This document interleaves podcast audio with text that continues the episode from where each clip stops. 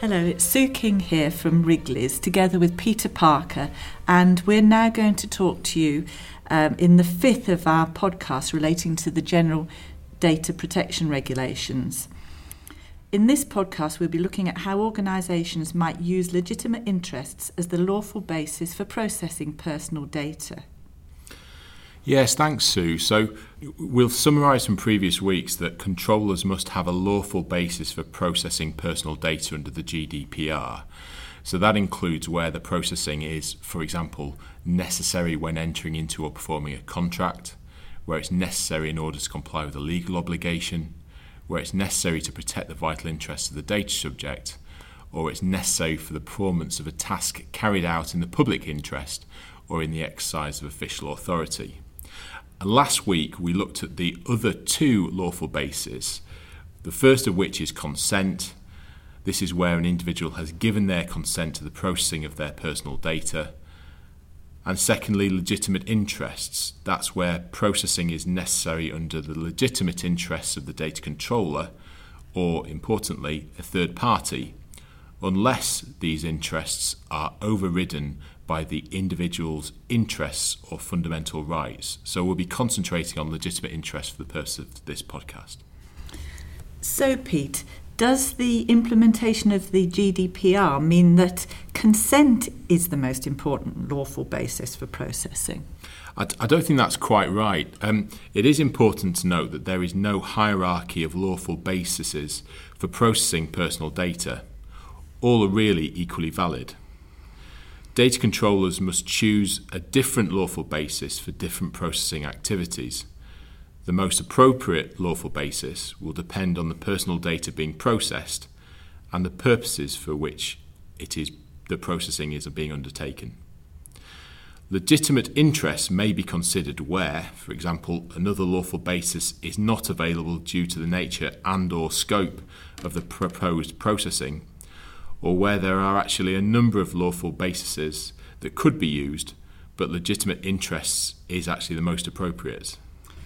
Okay, so what is legitimate interests?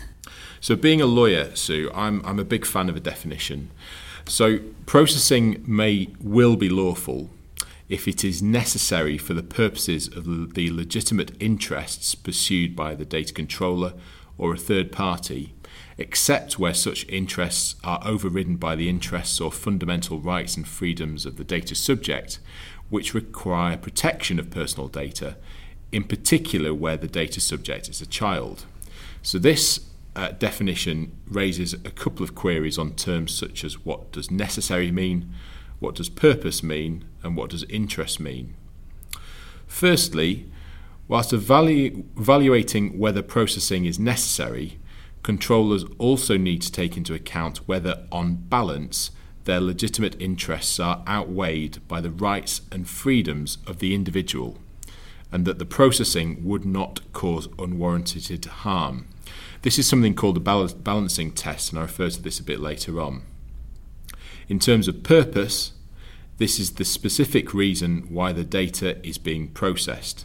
And finally, an interest is the broad stake a controller may have in processing, or the benefits that the controller derives or which society might derive from the processing itself.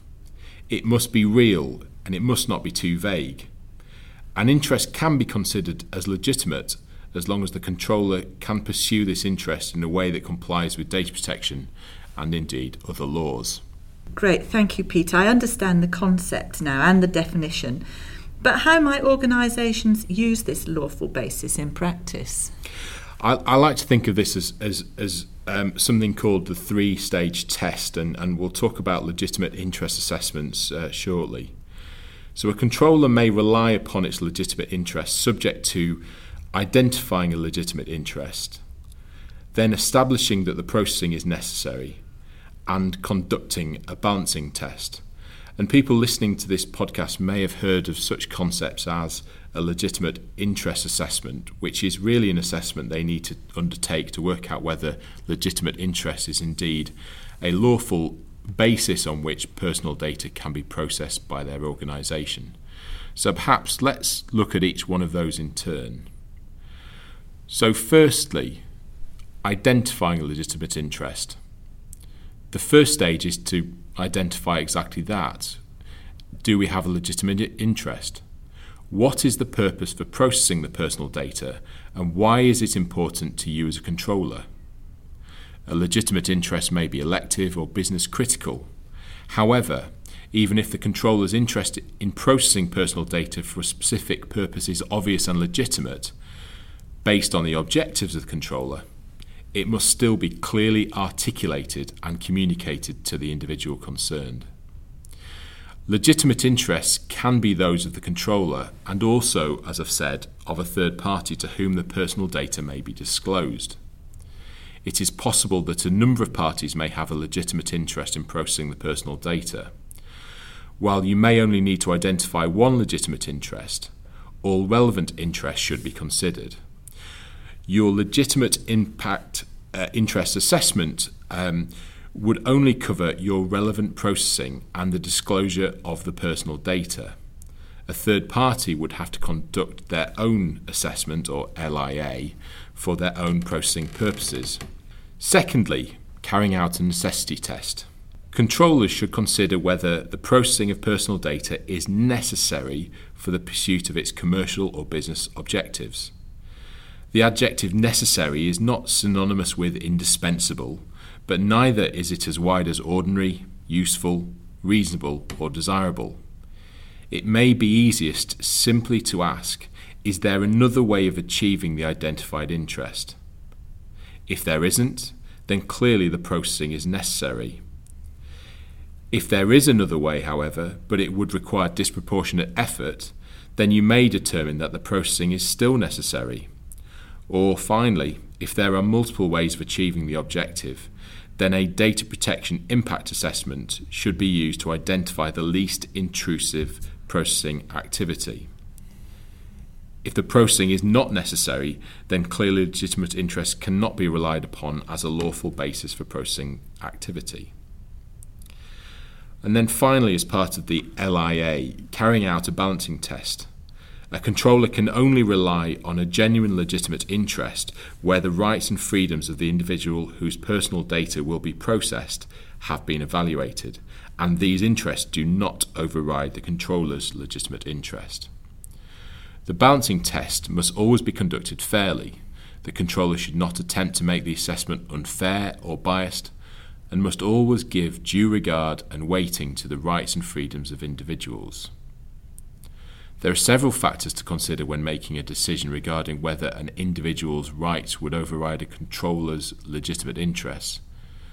These include the nature of the interests, the impact of processing, and any safeguards which are or indeed could be put in place. So, Pete, if having undertaken a legitimate interest assessment in relation to a processing activity, an organisation decides it will use legitimate interest to process personal data, does this have to be communicated to the data subject? Absolutely. Um, under the GDPR, individuals have the right to be informed about how their personal data is being processed. Any controller wishing to le- rely on legitimate interests must inform individuals that it is processing personal data on this basis, what l- the legitimate interests are, and also notify individuals of their right to object to processing on these grounds. This is usually done through pro- privacy notices, which I'm hope- hoping the audience will have heard of.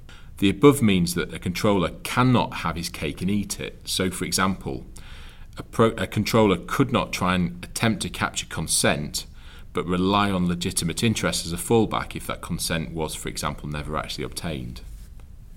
Informing individuals that you are relying on legitimate interest to process their personal data may prove challenging. Controllers may wish to stress that this decision was taken ensuring the privacy rights of individuals were considered and not severely impacted, whilst emphasising the benefits such processing will provide to the customers, or the supporters or the donors themselves. And it's really important to ensure that the privacy notice explains reliance on legitimate interests and exactly how that's being used. Thanks, Pete. So, from what I'm hearing, organisations have a decision to make as to what lawful basis is available to them to process personal data, whether that's a legitimate interest or otherwise. And of those bases available, what is the most appropriate for an organisation to use in light of its circumstances and those of the data subjects with whom it has contact. So that now concludes this podcast, and we look forward to speaking next week on the subject of transferring personal data to third parties.